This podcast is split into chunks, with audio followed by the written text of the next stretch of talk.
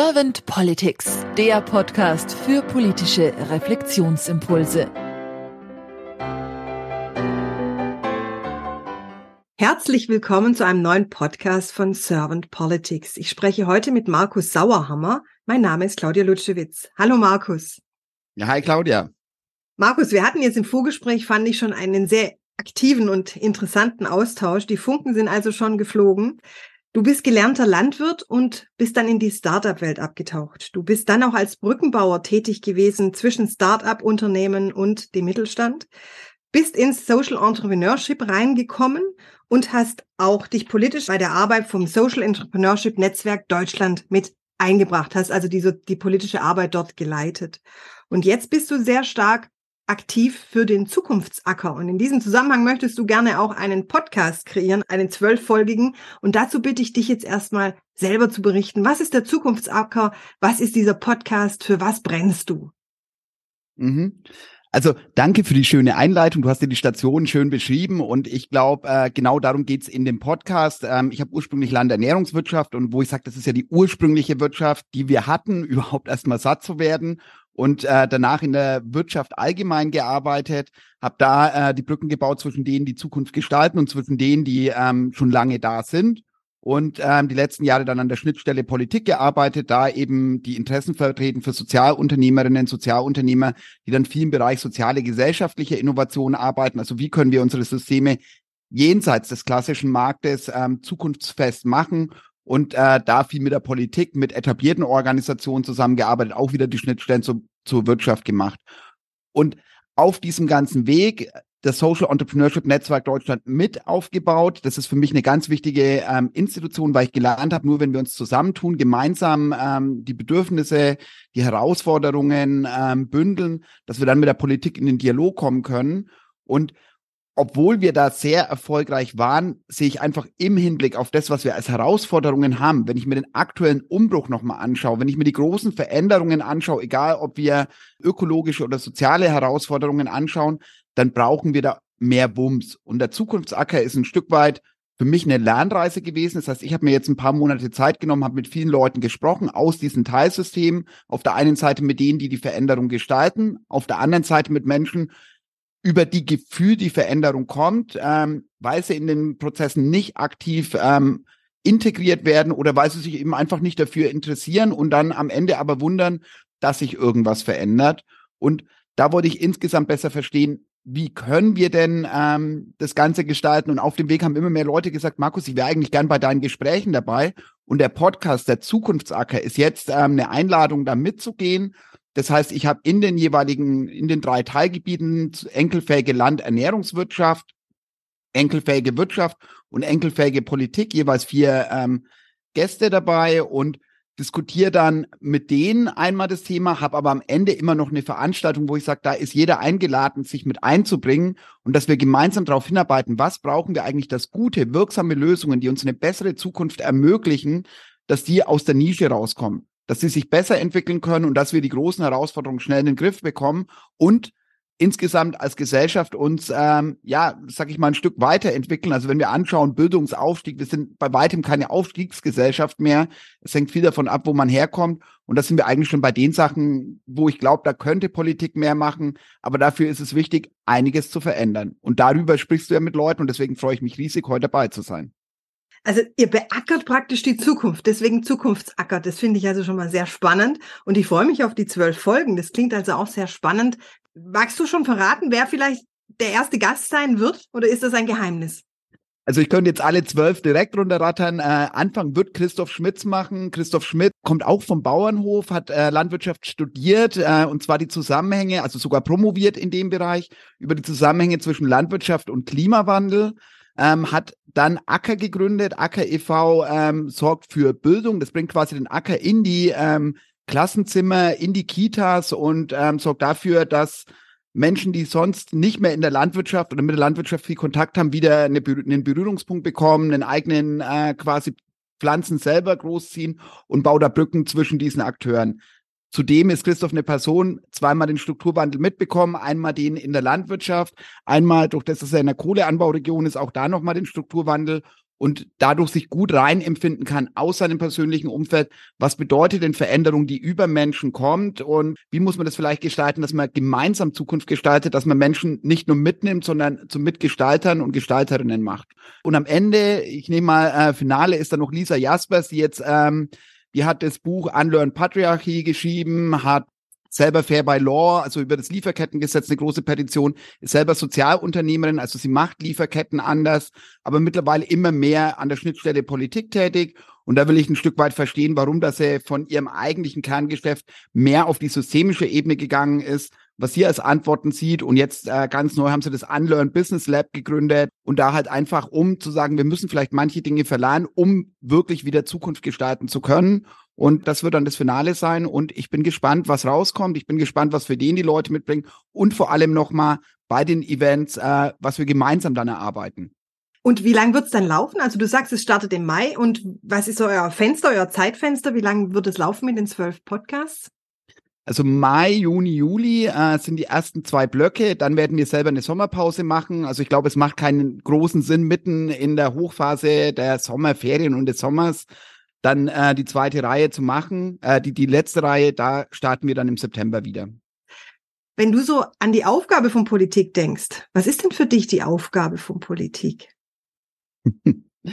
Unser gesellschaftliches Miteinander ein Stück weit zu organisieren und zwar so, dass äh, ja das, was wir im Grundgesetz an vielen Stellen verankert haben, was wir Menschenrechte ne-, nennen, aber auch was wir mit unseren Werten einer Aufstiegsgesellschaft verbinden, äh, bis zu den Ursprüngen der Aufklärung. Also wie können wir einen Rahmen machen, dass wir uns als Gesellschaft weiterentwickeln, ähm, dass äh, es nicht davon abhängt, wer, in was für einer Familie bin ich geboren, sondern dass ich unabhängig vom Elternhaus mich auch entwickeln kann und ähm, dass wir Gutes miteinander organisieren, also natürlich auch Regeln ähm, und Rahmenbedingungen haben und da gehört es eben auf der einen Seite, Dinge zu fördern und möglich zu machen, auf der anderen Seite aber auch über das, was wir über Verbote immer reden, wo ich sage, wir haben auf dem Weg so viel verboten und es war immer Politik und dafür wählen wir auch Leute, die dann sagen, bestimmte Dinge gehen halt nicht mehr. Also das heißt, auch das gehört für mich äh, zu politischer Arbeit mit dazu, zu sagen, manche Sachen sollten wir lassen, damit überhaupt was Neues erst entstehen kann. Und das habe ich viel an der Schnittstelle bei äh, Sozialunternehmerinnen und Sozialunternehmern mitbekommen, die halt heute schon an Lösungen arbeiten, um besseres Wirtschaften möglich zu machen, um besseres Miteinander in Gesellschaft möglich zu machen. Und wo ich sage, solange die politischen Rahmenbedingungen genau die Akteure benachteiligen, die auf Lösungen hinarbeiten, gegenüber denen, die die Probleme verursachen, dann können wir unsere großen Herausforderungen gar nicht lösen, sondern wir werden Probleme immer weiter vergrößern und dafür brauchen wir ein Umdenken. Das heißt, wie können wir die Systeme zukunftsfähig gestalten. Und Systemgestaltung ist für mich die Kernaufgabe der Politik. Mhm. Du hast jetzt schon gesagt, dieses Ändern. Im Vorgespräch hast du auch genannt, dass wir immer noch im Gestern hängen, obwohl wir eigentlich schon lange ins Morgen müssten. Und jetzt hast du gerade dieses systemische Denken auch mit angeführt, also dieses auch Lösungen anzustreben, systemisch bedacht. Wie nimmst du sonst noch die Politik momentan wahr? Wenn du sagst, auf der einen Seite fehlt ihr so ein bisschen der Zukunftsblick, das habe ich verstanden, und auf der anderen Seite fehlt ihr vielleicht auch das systemische Denken? Ich würde sagen, wir sind ein bisschen eingefahren in den unterschiedlichen ähm, Teilen unserer Gesellschaft. Also deswegen auch der Blick in die unterschiedlichen Systeme beim Zukunftsacker. Wir werden ganz jung schon sozialisiert, um in diesen Systemen zu funktionieren. Und am Ende, wenn wir an die Spitze kommen und die Entscheidung haben, das heißt, wir haben dysfunktionale Systeme, die sind oft nur noch ein Selbstzweck und dann sitzen die Leute ganz oben, die in diesen nicht mehr ganz funktionierenden System am besten klargekommen sind. Das heißt, die Leute, die es eigentlich gar nicht reformieren können, weil die hat es ja persönlich erfolgreich gemacht, in diesem nicht ganz so gut funktionierenden System, zumindest im Hinblick auf die Herausforderung unserer heutigen Zeit. Also wir haben ja alles Sinn gemacht, das weiterzuentwickeln. Also für mich ist es ein Stück weit, äh, wie können wir schaffen, dass wir drüber nachdenken, was ist der eigentliche Zweck von Systemen, von Politik, unserem politischen System, dem Verwaltungssystem, was nachgelagert ist, das danach in die Umsetzung geht. Und wie schaffen wir es, diese Systeme enkelfähig auszurichten? Und ähm, da finde ich ganz spannend, wo ich sage, das World Economic Forum weit, weit weg von dem verdachten linker grüner Think Tank zu sein, sieht mittlerweile unter den zehn größten Herausforderungen, die wir als Menschheit zu bewältigen haben, acht davon sind soziale und ökologische. Das heißt, hier müssen wir das Handeln ins Zentrum nehmen und das sind halt Dinge, die ein langfristiges Denken erfordern. Das heißt, mehr Langfristigkeit auch reinzubekommen und zu sagen, okay, ähm, dass wir eben nicht nur schauen, wie wir es für uns kurzfristig angenehm gestalten, sondern wie kommen wir auch in dieses langfristige Handeln, dass es unseren Kindern und Enkeln hier ähm, auch noch gut geht auf diesem Planeten.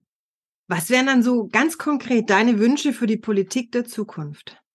Also einmal würde ich mir wünschen, ein Scouting zu machen. Nicht nur zu sagen, okay, wir schauen jetzt in der Jugendorganisation, wer klebt die meisten Plakate und dann lasse ich die Leute nach oben kommen, wenn sie gut funktionieren in diesem System, sondern immer wieder zu sagen, hey, wie schaffen wir es, Quereinsteiger, Quereinsteigerinnen in die Parteien, in die Strukturen mit reinzunehmen. Leute, die uns selber challengen und vor allem, wie sorgen wir dafür, dass diese Leute auch hochkommen können, weil manchmal kommen die rein, aber die sind halt nicht so gut vernetzt in diesen Parteistrukturen, sondern haben ihre Netzwerke natürlich dann außerhalb dieser Strukturen und dass sie dann trotzdem Möglichkeiten haben, Dinge mit umzusetzen und dass sie ernst genommen werden. Das heißt, wie schaffe ich dann auch Strukturen, dass sowas möglich ähm, gemacht wird und wie schaffen wir Strukturen, die zukunftsfähig sind für die Umsetzung? Also bei mir hat das ganz viel mit Strukturarbeit und mit einem, wie können wir miteinander anders arbeiten? Ich nehme da als Beispiel ähm, gerne mein Praktikum während dem Studium. Ich habe in der Strategieabteilung von McDonald's Deutschland Praktikum gemacht. Wenn die ein neues Produkt testen, dann machen die das in drei Städten, messen dann anhand der Zahlen, und das ist schon viele, viele Jahre her, was verkauft sich am besten, also was sind deren Erfolgsparameter und das, was gut funktioniert, rollen sie dann im ganzen Land aus. Wenn wir heute die kommunale Problemlösung anschauen, dann ist es so, dass jede Kommune für sich, für jedes der Probleme, die ja oft identisch sind vor Ort, dann selber sich auf die Suche nach Problemen macht dass wir keine Transparenz darüber haben, was wirkt denn am besten, was löst die Probleme am besten. Und damit könnten wir auf der einen Seite viel Geld sparen, was wir momentan sinnlos ausgeben. Ich nenne gleich noch mal ein Beispiel. Und auf der anderen Seite aber für die Menschen was viel, viel Besseres gestalten. Und das ähm, also das ist das, was Innovation ausmacht, gesellschaftliche, soziale Innovation. Das ist das, was wir in der Vergangenheit immer als Fortschrittsmomente erlebt haben. Und oft erwächst die Möglichkeit dafür erst aus der technologischen Innovation. Aber dafür müssen wir Technologie, technologische Entwicklung und vor allem die ökonomischen Mehrwerte anders auf, aufteilen, anders priorisieren. Und dann können wir das möglich machen. Und genau, ich habe noch ein Beispiel versprochen, um äh, das zu zeigen. Wir haben während der Hochphase der Corona-Pandemie haben wir gemeinsam äh, mit der Bundesregierung Wir versus Virus gestartet. Wir versus Virus war ein Hackathon, ich würde sagen, der weltgrößte Problemlösungsprozess, der insgesamt aufgesetzt wurde. Das heißt, ähm, wir hatten am Sonntag eine Idee entwickelt. Am Freitag danach haben wir unter der Schirmherrschaft der kompletten Bundesregierung knapp 28.000 Menschen geonboardet und haben gemeinsam digital Lösungen entwickelt, über 1000 Lösungen für den Weg aus der Pandemie. Es ging aber nicht nur darum, neue Lösungen zu entwickeln, sondern auch bestehende. Und eine der Lösungen, die in dem Prozess ähm, auch mit transparent wurde, ist Sorma. Sorma ist eine Pandemie-Software, made in Germany, im Einsatz in Afrika. Das heißt, da sind die Gesundheitsämter stärker digitalisiert. Und hier ist es so, dass jedes Gesundheitsamt irgendwo eine eigene Lösung entwickelt. Wo ich sage, es ist, jedes Gesundheitsamt gibt für sich das Geld aus. Das ist ja das, was Digitalisierung ausmacht, dass wir Dinge danach skalieren können, dass wir die größer machen können und nicht individuell entwickeln. Und dann ist es natürlich, dass die Daten auch dadurch nicht miteinander vergleichbar sind, nicht kompatibel sind, dass die Schnittstellen nicht passen. Das heißt, wir haben hier wahnsinnig viel Geld ausgegeben, um am Ende in der Hochzeit der Pandemie überhaupt keine Daten zu haben, mit denen wir arbeiten können. Das heißt, hier hat viel die Bundesregierung viel mit Daten aus Großbritannien, aus ähm, aus Israel gearbeitet, die halt einfach schon digitalisierter waren in ihrem Gesundheitssystem. Und wir haben gar kein wirkliches Monitoring-Tool für äh, Pandemiedaten gehabt. Und das führt dann natürlich ähm, dazu, dass viel mehr Bauchentscheidungen getroffen werden und nicht mehr ähm, evidenzbasierte Entscheidungen getroffen werden können. Und das ist ein Beispiel, wo ich sage, das hat uns viel Ärger in der Gesellschaft eingebracht, das hat uns viel Unverständnis eingebracht. Und dann ist es halt so, dass, sag ich mal, Gefühle gegen Gefühle argumentieren und wir aber gar nicht die Dinge haben, um, um das irgendwo greifbar und handfest zu machen. Und die Digitalisierung haben wir nicht nur in dem Bereich, sondern in ganz, ganz vielen anderen Bereichen, wo momentan immer noch ähm, nicht zugelassen wird, dass gemeinwohlorientierte Lösungen, die außerhalb der etablierten Strukturen, weil sie diese eben oft in Frage stellen, entwickelt werden, überhaupt groß werden. Das heißt, wir halten Lösungen klein mit unserem aktuellen System und ähm, da geht's mir in erster Linie drum, wo ich sage, Politik muss möglich machen, dass wir die Systeme zukunftsfest machen, Sie sollte schauen, dass sie offener wird, also offene Innovationsprozesse, das haben wir in der Wirtschaft gelernt. Die guten Ideen kommen oft von außen. Und wie kann ich die danach systemisch implementieren? Also nicht hier ähm, das, was wir aktuell machen, von Projekt zu Projekt laufen Und egal wie gut ein Projekt wirkt, danach schreibe ich einen Abschlussbericht und lasse es in der Schublade verschwinden, sondern wo ich sage, die Projekte, die am besten wirken, die muss ich doch groß machen. Ansonsten habe ich das komplette Geld verballert für nichts, um irgendwo einen kleinen Prototypen zu machen. Das ist für mich einfach verrückt, un unverständlich. Und da ist es auch, wenn wir über den deutschen Tellerrand schauen, das sind andere Länder viel, viel weiter, aber die haben halt auch die Notwendigkeit, weil sie nicht so viel Geld haben wie wir, dass wir schauen, für was nutzen wir das Geld, um für die Bürger das meiste rauszuholen. Und das sollten wir eigentlich lernen und nicht wieder permanent glauben, dass wir das, so wie wir es immer gemacht haben, so wie wir es die letzten 50 Jahre gemacht haben, dass das auch weiter in Zukunft die nächsten Jahre geht. Ich bringe im Podcast immer ganz gern die Frage, manchmal nenne ich sie Kanzlerfrage, manchmal nenne ich sie auch Glaskugelfrage. Bei dir würde ich sie jetzt gerne Kanzlerfrage nennen. Stell dir mal vor, Markus, du wärst Bundeskanzler geworden und du hättest ein sehr kompetentes Team an deiner Seite. Was wären denn so mit deiner Idee zum Zukunftsacker und auch dem, was du so auch schon erfahren hast in dieser Zusammenarbeit mit der Politik und mit PolitikerInnen, was wären denn so zwei bis drei deiner Fokusthemen, die du gerne mit deinem Team gleich am Anfang anstoßen würdest?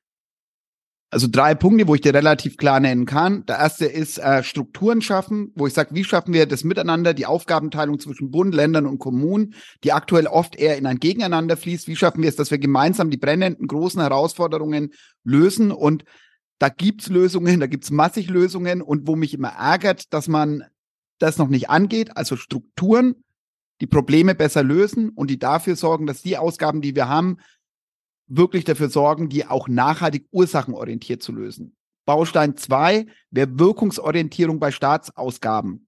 Das heißt, ein wirkungsorientierter Haushalt sagt, was bewirken wir denn mit dem Geld, was wir für bestimmte Maßnahmen ausgeben und wie können wir besser verstehen, wie dann Probleme nicht nur kurzfristig, sondern auch langfristig gelöst werden. Ein Bundesland hat damit angefangen, das ist Hamburg. Die aktuelle Regierung hat es auch im Koalitionsvertrag stehen. Wirkungsorientierung im Staatshaushalt. Wo ich sage, Moment, in der Umsetzung habe ich momentan noch nichts gesehen, zumindest noch nichts wahrgenommen. Und das wäre was, wo ich sage, da könnten wir, also dann würde es Freude machen, Steuern zu zahlen, weil dann kann ich danach auch sehen, was mit meinen Steuergeldern bewirkt wurde. Wenn der Staat sagt, das haben wir eingesetzt, so haben wir das eingesetzt und damit haben wir mehr Menschen äh, in eine bessere Bildung gebracht, mehr Menschen aus der Armut geholt, mehr Menschen ähm, ja geholfen, ein selbstbestimmtes Leben zu führen. Also wenn du das dann wirklich messen kannst, äh, wie, wie hat sich unsere Umwelt verändert, das Miteinander verändert, das ist da ein wichtiger Baustein. Und Baust oder Maßnahme Nummer drei wäre dann äh, quasi Internalisierung von externalisierten Kosten. Das wäre für die Wirtschaft einer der wichtigsten Aspekte. Es wurde ein bisschen angegangen, dass man sagt, ja, okay, der Jahreswirtschaftsbericht wird jetzt ein Jahreswohlstandsbericht. Eigentlich muss ich immer sagen, mit der Wertschöpfung geht auch eine Schadschöpfung einher und eine Wertabschöpfung. Das sind Dinge, die man, ich habe Betriebswirtschaft studiert, ich habe den MBA nochmal gemacht, also ich habe das wirklich tief durchdrungen, aber ich habe das nirgendwo in diesen Studiengängen gelernt. Und da ist es, wo ich sage, es ist, wird als wirtschaftlicher Mehrwert wahrgenommen, wenn ein Schlachthof alle Metzger entlässt, die nach Tarif bezahlt werden und einen Subunternehmer nimmt, der die in Containern hält. Wir haben das während der Pandemie erlebt, dass genau da dann die Corona-Hotspots waren, wo, weil die Menschen auf engstem Raum zusammenleben, wo ich sage, das war ähnlich schlimm in der Industrialisierung. Wir nehmen sowas dann als wirtschaftlichen Mehrwert wahr, weil er Geld spart. Und dass wir solche Dinge zulassen. Oder das gleiche war ja mit den Textilfabriken, die ähm, in Bangladesch eingestürzt sind, wo dann ein kurzer Aufschrei da war. Und trotzdem ist es so, dass die Unternehmen, die in das nächste Land gehen, wo die, sag ich mal, Mitarbeiterbedingungen noch mal schlechter sind, dass die belohnt werden. Und genauso ist es bei der Ausstößung, Ausstoß von CO2, von ähm, Treibhausgasen, wer die Umwelt generell zerstört, das wird ja nirgendwo mit einbepreist. Das heißt, momentan belohnt der Markt die Akteure, weil ich dann ja auch günstiger produzieren kann, die auf Kosten der Umwelt, auf Kosten der Gesellschaft ihren Wert schöpfen und wer am meisten Geld abschöpft aus den Wertschöpfungsketten, das habe ich in der Landernährungswirtschaft gelernt. Also wir zahlen äh, die letzten 20 Jahre etwa gleich wie von unserem Einkommen für Lebensmittel, aber die äh, Vermögen der quasi Besitzer von den Lebensmitteleinzelhandel, die eine immer höhere Machtkonzentration haben, wurden immer größer, während die Landwirte das immer schwieriger hatten. Das heißt, als ich geboren wurde, bis heute sind zwei Drittel aller landwirtschaftlichen Betriebe verschwunden. Wir sagen, die sollen ökologischer ähm, arbeiten, die sollen tiergerechter arbeiten, aber mit unseren Rahmenbedingungen fördern und befördern wir genau das Gegenteil. Und das sind Dinge, wo ich sage, externalisierte Kosten internalisieren, dann werden wir automatisch Lösungen haben und wir können uns als Gesellschaft noch gar nicht vorstellen, wie uns das insgesamt weiterbringt, wenn wir wegkommen von dem immer billiger, immer ramschiger und immer ausbeuterischer hin zu einem, wie schaffen wir echte Werte, die zukunftsorientiert sind. Das wären meine drei Maßnahmen. Wir müssen es jetzt tun, wir müssen die Dinge anpacken und wir müssen wegkommen von dem zu tun als ob. Und wenn du mir erlaubst, würde ich noch eine kleine Geschichte erzählen, weil die ganz spannend ähm, ist, um zu begreifen, wo wir gerade stehen. Also bei mir in der Familie sind alle in systemischen Veränderungsprozessen gelandet. Meine Schwester systemische Familientherapeutin, mein Bruder Physiotherapeut, das System Mensch und ich jetzt so äh, politische Ebene, also das große, breite. Und wenn wir zusammenkommen und in der Familie dann sprechen, dann muss ich manchmal schmunzeln, weil es auf den unterschiedlichen Ebenen sehr ähnlich ist. Und wo wir mit der Politik gerade stehen, hat mein Bruder ganz gut beschrieben mit seiner Praxis für Physiotherapie. Er ist in seinem Behandlungsraum bereitet ihn gerade vor und hört, wie zwei Patienten sich im Warteraum unterhalten. Und der eine sagt, sag mal, machst du eigentlich die Übungen, wo dir der Sauerhammer mitgibt? Und der zweite lacht und sagt, na ja, ich mach's halt so, dass es gut ausschaut, wenn ich es bei ihm vormachen muss. Und der zweite lacht und sagt, hör, bei mir ist es sehr ähnlich. Und mein Bruder explodiert innerlich fast, wo er sagt, hey, meine Arbeit verpufft, weil ich kann den Leuten nur zeigen, wie es anders geht, aber sie müssen schon selber tun. Und wenn sie nur so tun, als ob, dann klappt es nicht. Und bei den großen Veränderungen unserer Zeit sind wir halt immer noch bei einem darüber reden und so tun, als ob, anstatt bei einem konsequenten Handeln. Und wenn jemand konsequent handelt, dann heißt es gleich, oh, das sind Verbote, oh, da nimmt uns jemand Freiheit. Aber das ist ja eine Freiheit, um die Freiheit der nächsten Generation überhaupt noch möglich zu machen. Und von dem her äh, würde ich mir wünschen, dass wir aus dem Wartezimmer vom Physiotherapeuten rauskommen, gerade bei der Politik, aufhören, nur darüber zu reden, aufhören, so zu tun, als ob das vorzumachen bei den Bürgern, als würde man es machen, sondern dass wir zu einem realen Handeln kommen. Und äh, daran wird für mich die Politik heute gemessen, weil die Fakten längst auf dem Tisch liegen. Nochmal, Club of Rome, seit 50 Jahren wissen wir, dass wir systemische Veränderungen brauchen. Und das ist die Verantwortung von Politik, genau das zu gestalten. Da waren jetzt wahnsinnig viele Gedankenfunken drin und ich danke dir sehr herzlich für diesen bunten Blumenstrauß. Auch für deine Zeit danke ich dir sehr, sehr herzlich, Markus. Und jetzt sage ich einfach mal bis bald. Danke, Claudia. Bis bald.